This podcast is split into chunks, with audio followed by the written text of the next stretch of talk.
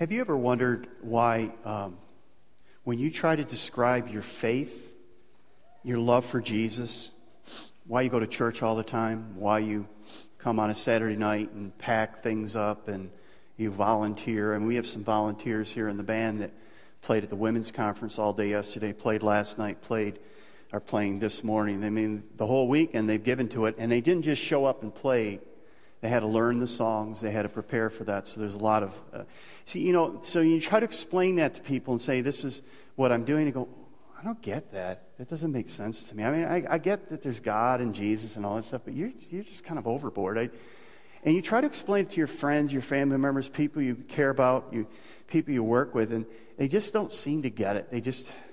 They, they, they, they think it's good for you, but I, I just don't understand that. It's like, it just doesn't make sense to them. And I was thinking about that as I was preparing this weekend. We're in the book of Ephesians this weekend. And um, when, when I went out for my mom's uh, funeral uh, for the memorial service and for the, you know, to be, be with the family for the first time, I, I, took my laptop and I watched a movie on the plane, which I had never done before. And I watched, uh, and I'm, again, I'm going to mention the movie, and I'm not saying it's good or bad. I don't really, and I don't really care about that. It, it'll serve as an illustration. It was uh, the Brad Pitt movie World War Z. And in that movie, um, you know, there was a bad part in it where the plane was going down, and I'm thinking this shouldn't be a good movie to watch while you're on a plane with a plane going down. But uh, uh, kind of had to take my headphones off. Is everything all right here? But but anyways, uh, so I'm, I'm watching this movie, and, and it's a zombie movie, okay? Basically, everyone, in, and it's no, there's no spoilers, but everybody in the, just about everybody in the world is infected by this, this zombie virus, and everybody turns into a zombie, and they have, uh, they just, they go crazy, and they, they just like killing people and spreading, and it's very violent, and, and, and they have, they apparently have superhuman strength that when they become zombies, and, uh, apparently they have really bad teeth. It just rots their teeth terribly. So I, I don't know what that's all about. But the bottom line is they're, they're zombies. And I was reading through Ephesians chapter 2. And I said, that's it. That's what Paul's describing here. He's saying, before Jesus, you were a spiritual zombie. That's what he was saying. I mean, seriously, that's what he was saying. And so I was thinking about that. And, and so the passage we want to look at is so, so the, the idea that I want to look at this weekend is this is that only the gospel of grace can awaken our spiritual deadness. Uh, I want to read Ephesians chapter 2, uh, starting at verse 1. And, and, and before I do that, let me just give you a little background because I try to do that a little bit with each book we go through. Paul spent about three years in Ephesus. This was a, this was a very well educated church. They, they had Paul. I mean, they had Paul preaching, they had good preaching and uh, teaching. And uh, Ephesus was the capital of the Roman, Roman province of uh, Asia. Uh, it was a mature church, but it faced a lot of challenges. Now, the other thing that Paul does, very interestingly, um, when you read through a lot of his letters, especially his Galatians, Ephesians, Philippians, Colossians, Thessalonians, and some of those other letters that he wrote, he does something that's very interesting. In the first part of the book, he uses the indicative mood. The indicative mood is just descriptive. It, it, it basically is uh, what, what Paul is doing there is he's telling us what to believe. He's laying out beliefs. He's, he's, he's encouraging them, instructing them, and giving them instruction, okay? So in, in Ephesians, in the first three chapters, he uses mostly the indicative mood, hardly any of the imperative. The imperative mood, though, he uses, he uses a lot of the imperative in chapters 4 through 6. Now, he, this is what he does in a lot of those letters. So, in the first part of the letter, he's instructing, he's, te- he's uh, teaching, he's doing all that. But then in the last part of the letters, he's telling them, now go do it. It's kind of like, you know, the, the indicative is uh, when you, you describe to your son, well, how was your day? What was going on? You have a conversation. The imperative is stop doing that. Don't do that. Quit pulling your sister's hair. You know, that you're, you're, you're encouraging, you're challenging, and you're, you're telling them to either start doing something or stop doing something. So that's kind of what Paul does in, in, in Ephesians. We're going to be in chapter 2, and I want to start reading at verse 1 because what, in verse uh, 1 of chapter 2, he talks about the power, the hold that sin had on us. And he says this in chapter 2, verse 1. Once you were dead because of your disobedience and your many sins. You used to live in sin, just like the rest of the world, obeying the devil, the commander of the powers in the unseen world. He is the spirit at work in the hearts of those who refuse to obey God. All of us used to live that way, following the passionate desires and the inclinations of our sinful nature. By our very nature, we are subject to God's anger just like everyone else. So, what Paul is saying here is this is what we used to be before Jesus Christ. Before we came to know Jesus Christ, uh, we were all, number one, spiritually dead. Now, pa- Paul's saying something that's pretty remarkable here. He's saying that we can be physically alive, we can be mentally sharp and acute, and we can be spiritually dead. Let me say that one more time because it's really important to hear that. He's saying you could be physically alive, you could be mentally sharp, you could be intelligent, you could be thoughtful and all that, but you can be spiritually dead at the same time.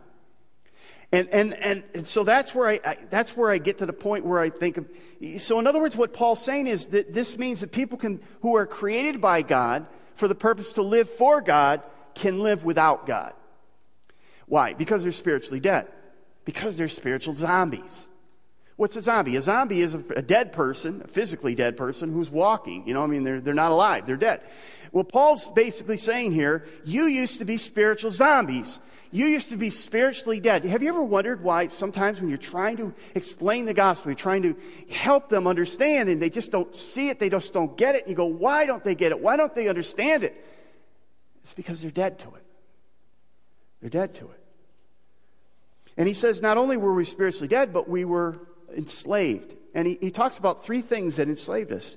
The first one is this uh, pop culture, this world we live in. And, and the world we live in is like a, think of it as a river. Think of it being in a, in a, in a caught in a current of a stream. And, and basically, it's not a good or bad thing. I mean, it doesn't have to be. But in our culture, the stream tends to be not going towards God, it tends to be going away from God. It doesn't seem, seem to be glorifying God. It tends to be the pop culture, our value system. Um, it's changing. Uh, we, we have a number of, of things within the streams that uh, within this stream, uh, like we have this, this idea of naturalism that says there is no supernatural. There's only the physical world. Materialism that, that, that, that, that only this physical world exists and there is no supernatural world. There is no God. There, there, all that you can, all that there is is what you can sense with your sight, your sound, your touch, you know, those type of things. Or uh, racism. Uh, we, we, we, we live in, listen, that's coming out all the time now. Should we use the N word? You know, what's this about bullying and all this stuff? And, and, and, and, it comes down to this whole racism. My race is better than your race. Or sexism. My, being a man is better than being a woman. Being a woman is better than being a man. And we have all that. And so we have all that going on. And, and it's hard, it's almost impossible to live in the stream and not be affected by the stream. And so Paul basically says not only are we spiritually dead, but we live in this stream, we live in this world that, that affects us, that, that molds us, that shapes us. And then not only that, there is a master over this unseen world. There's a master, and his desire is to be our ruler and king. Um, he turns our appetites, sometimes good appetites, uh, but he, he is, he, the, you know, the devil is, some people say, well, the devil is a power or something like that. The devil is a person.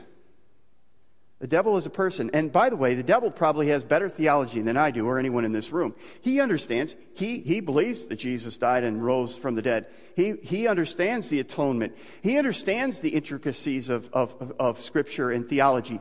But here's the difference he is opposed. He is opposed to God.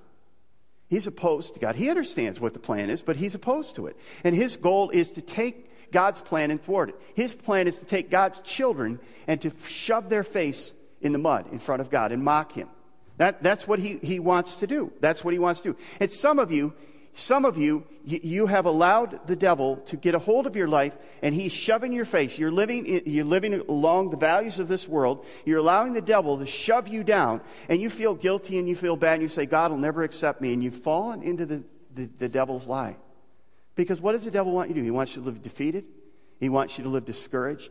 He wants you to just to, to, to feel like, oh, I'm not worthy. Well, you're not worthy. Get over it. And that's why Jesus had to come. And, and, so there's a point where that's what the devil wants to do. He wants to keep you powerless. He wants to find that one niche in your armor, and he wants to go at that, and he wants to exploit that, so you'll be a failure. That's what he wants. So not only do we live in this culture that's bad, but we have an enemy that is, has, has minions and others that want to keep us down. But number three, we have inner passions. Inner passions. You know, many of the desires, the desires that God gives us are good. The desire to, to hunger for something, for food, is, is not a bad thing, but gluttony is, right? The, the desire to, um, to, to need sleep is a good desire. I mean, some of us need to get more sleep. Some of us could use a little less, you know. But, but, but it, you know, if, you, if, if there's too much sleep, it becomes laziness. Or the desire for sex is not a bad thing, but it can be turned into a bad thing called lust. And Jesus talked about that. In other words, our natural desires can be perverted to the point they become over desires or they become sinful desires. And, and that's what we, we have within us. So Paul is saying that we're enslaved from within and without. We have the outside pull of the culture, but we have an inside pull of our flesh, our sinful nature. And Paul basically says we were trapped. We were, we were, we were uh, kept slaves. So he's saying this we have these three forces working against us. We have our pop culture, we have, uh, which is against God. We have an enemy who seeks to destroy us, and we have an inner nature that moves us away from God. So not, not only were we dead, but we have these forces that are keeping us trapped. And in number three, the result of that is we're all condemned. Paul says that we are subject to God's anger. Uh, now, some people struggle with that and they say, well, you know, I, I, don't like listening. I don't like hearing about the wrath of God. That, that, that, that's not encouraging to me. I don't like to hear about the wrath of God. The anger of God. That, I, I just want to think of God as love. And I just want to say to you, anger is not a bad thing. In fact, the Bible tells us, it not just tells us, it commands us that there are sometimes we ought to be angry. In, in fact, the scripture says, be angry. That's a command, that's imperative but do not sin. So there are some things that we ought to be angry about. Let, let, let me, let, let's, let's, let's see how that plays out. If you have a son or a daughter, somebody that's really important to you, a family member, and they're destroying their life, that ought to make you angry. That ought to make you sick to your stomach. That ought to just, that, and if you know somebody's abusing somebody else, that ought to make you angry. You shouldn't just walk away and say, oh, I don't care, whatever. You know, not caring, not, not caring about something, just shows that you don't love that person or you don't care about that person. The reason that you care, the reason you're, the reason you're angry is because you care. And so God cares. God cares very greatly about His creation. And His creation is being uh, destroyed. And, and, and His, his create, creatures are being destroyed. And so He is angry with that. And He is going to judge sin. And, and that's just, that doesn't mean he's, he's wrathful and He's a terrible person. That just means that He cares. He loves. And when you care, when you love, you want to see justice. You want to see things set right. And that's ultimately what God has done. Now, the amazing thing about it is how he set it right was he didn't strike everyone dead, he struck his son, which is amazing. The wrath was poured out on Jesus, his son. What I'm trying to say here is that we've all been affected by sin. We sin and we hurt ourselves and we hurt others. We don't naturally seek God and we can't cure it ourselves. We're spiritual dead. We're zombies. Now, this doesn't mean that the people living next door to you, your family members, people who maybe don't know Jesus, who are spiritually dead, are terrible people, they're awful people, they're dishonest people. No, that's not what it's saying.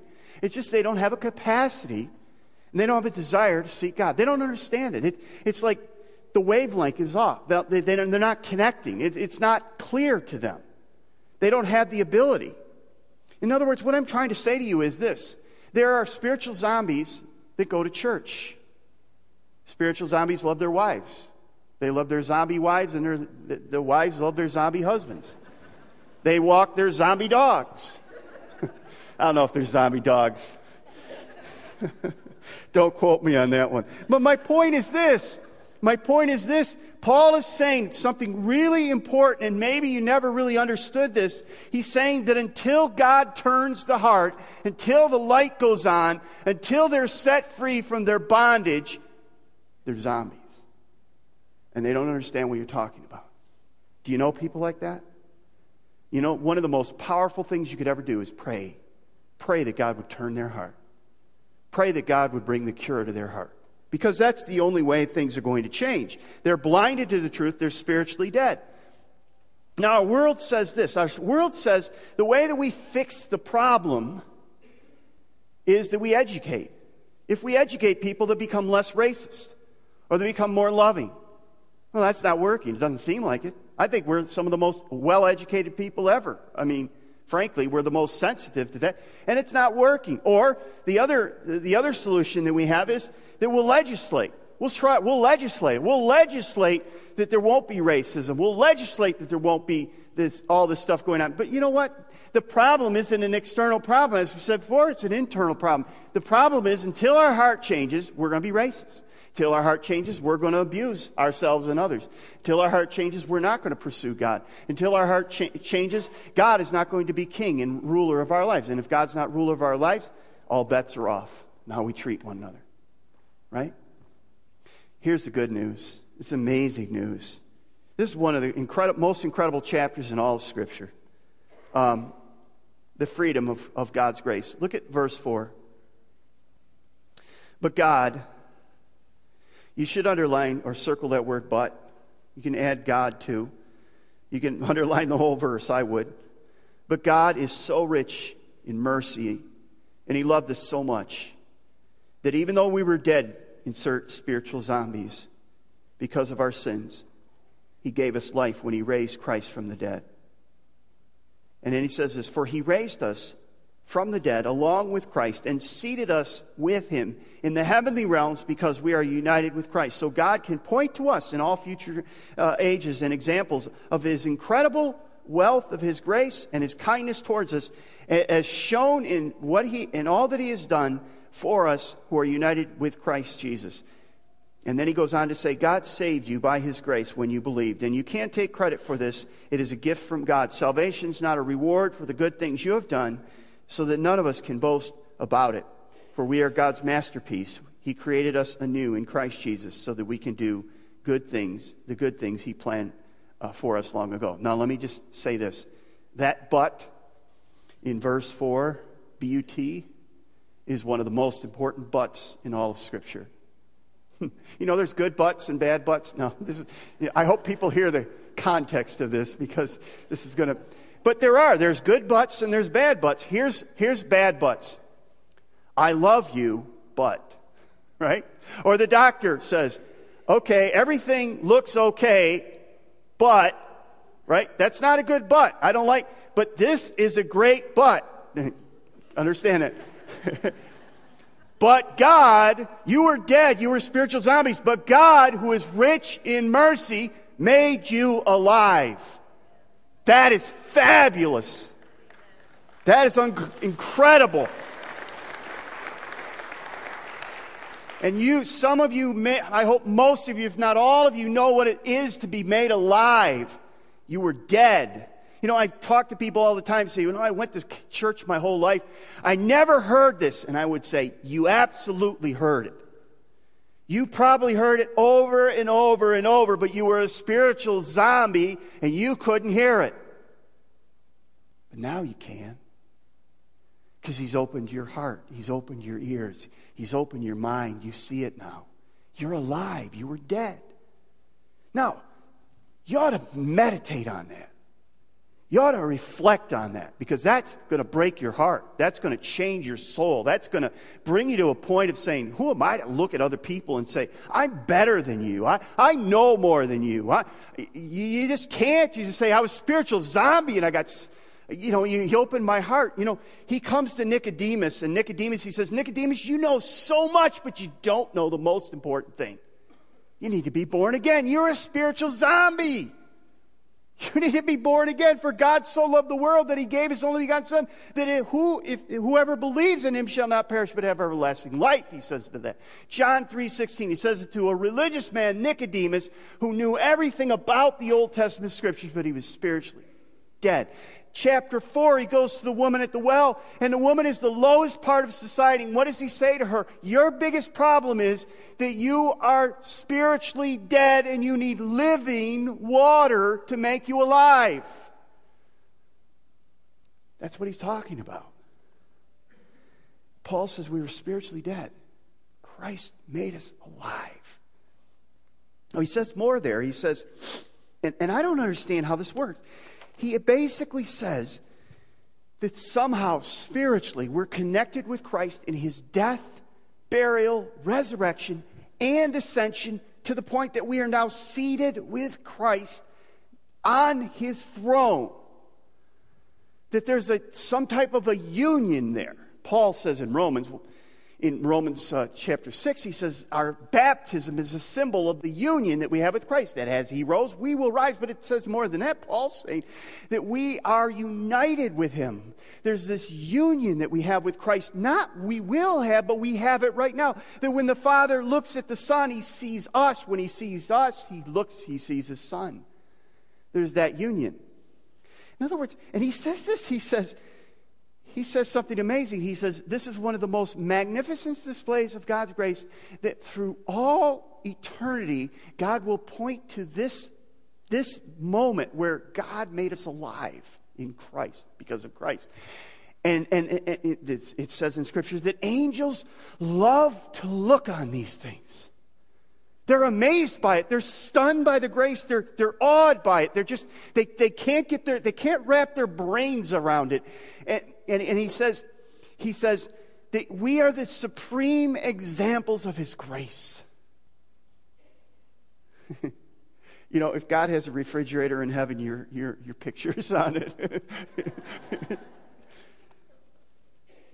Here's the second thing, and, and these, this is why this chapter is so important to me. Ephesians 2 8 9 these were like the first verses I read when God basically turned the light on. I'll, quote it to you from the King James Version that I. For by grace are you saved through faith, that not of yourselves. It is a gift of God, not of works, lest any man should boast. And for the first time in my life, I would realize that salvation wasn't what I was doing, or what I could do, or what I might do, or what I tried to do. It was what Jesus did when he died on the cross for me. He gave his life. And Jesus said, It is finished. It is paid in full. Your, your sin is covered. And, and, and uh, so, for the first time in my life, I realized it wasn't about me going to church or trying to be good or trying to live up to some expectation or trying to create some sort of a resume of righteousness that I could show to God. And God says, Well, I know I sent my son, but this is incredible. You're in. I mean, come on. What are you waiting for? You know, no, that's never going to happen. The bottom line is that I needed a Savior because I was lost. I was spiritually dead. I was a zombie and I had no way of connecting. And so God reached down with Jesus Christ and Jesus raised his hands out and said, I love you this much. And he gave his life.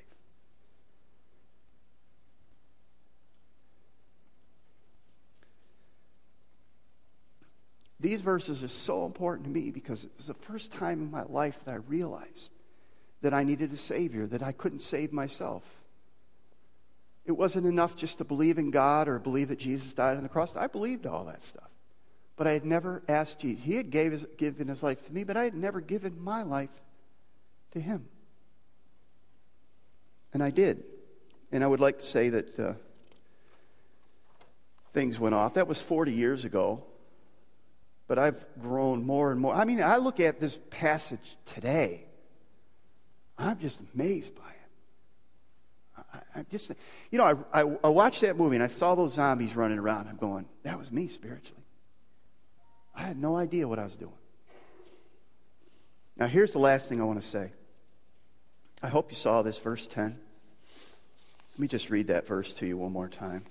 Ought, listen, if you, don't, if you don't know this by now, if, whatever you're reading, if, if you're using the old school or you have a new school Bible, this ought to be like, you ought to have like five verses like underlined here, you know. But look at what he says here.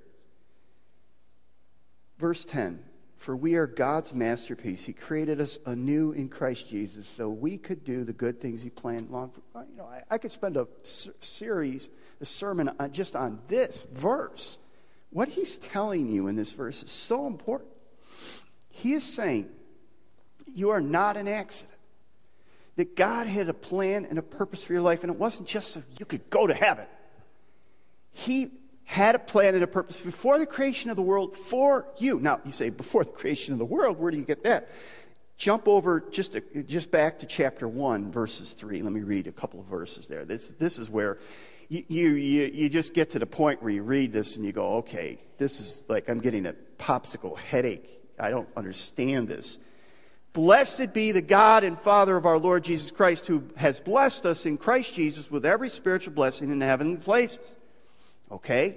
That's not difficult so far even as he chose us in him before the foundation of the world that we should be holy and blameless before him. In love, he predestined us uh, uh, for adoption as sons through Jesus Christ. Essentially, what that verse is saying is before the foundation of the world, before the world began, before man was created, God chose you. God had a plan and a purpose for you. We are his workmanship. We are his masterpieces. You are not an accident. You are, have not, you're not, we haven't, it's not an evolutionary thing. It's a, it's a divine thing. You are created in the image of God.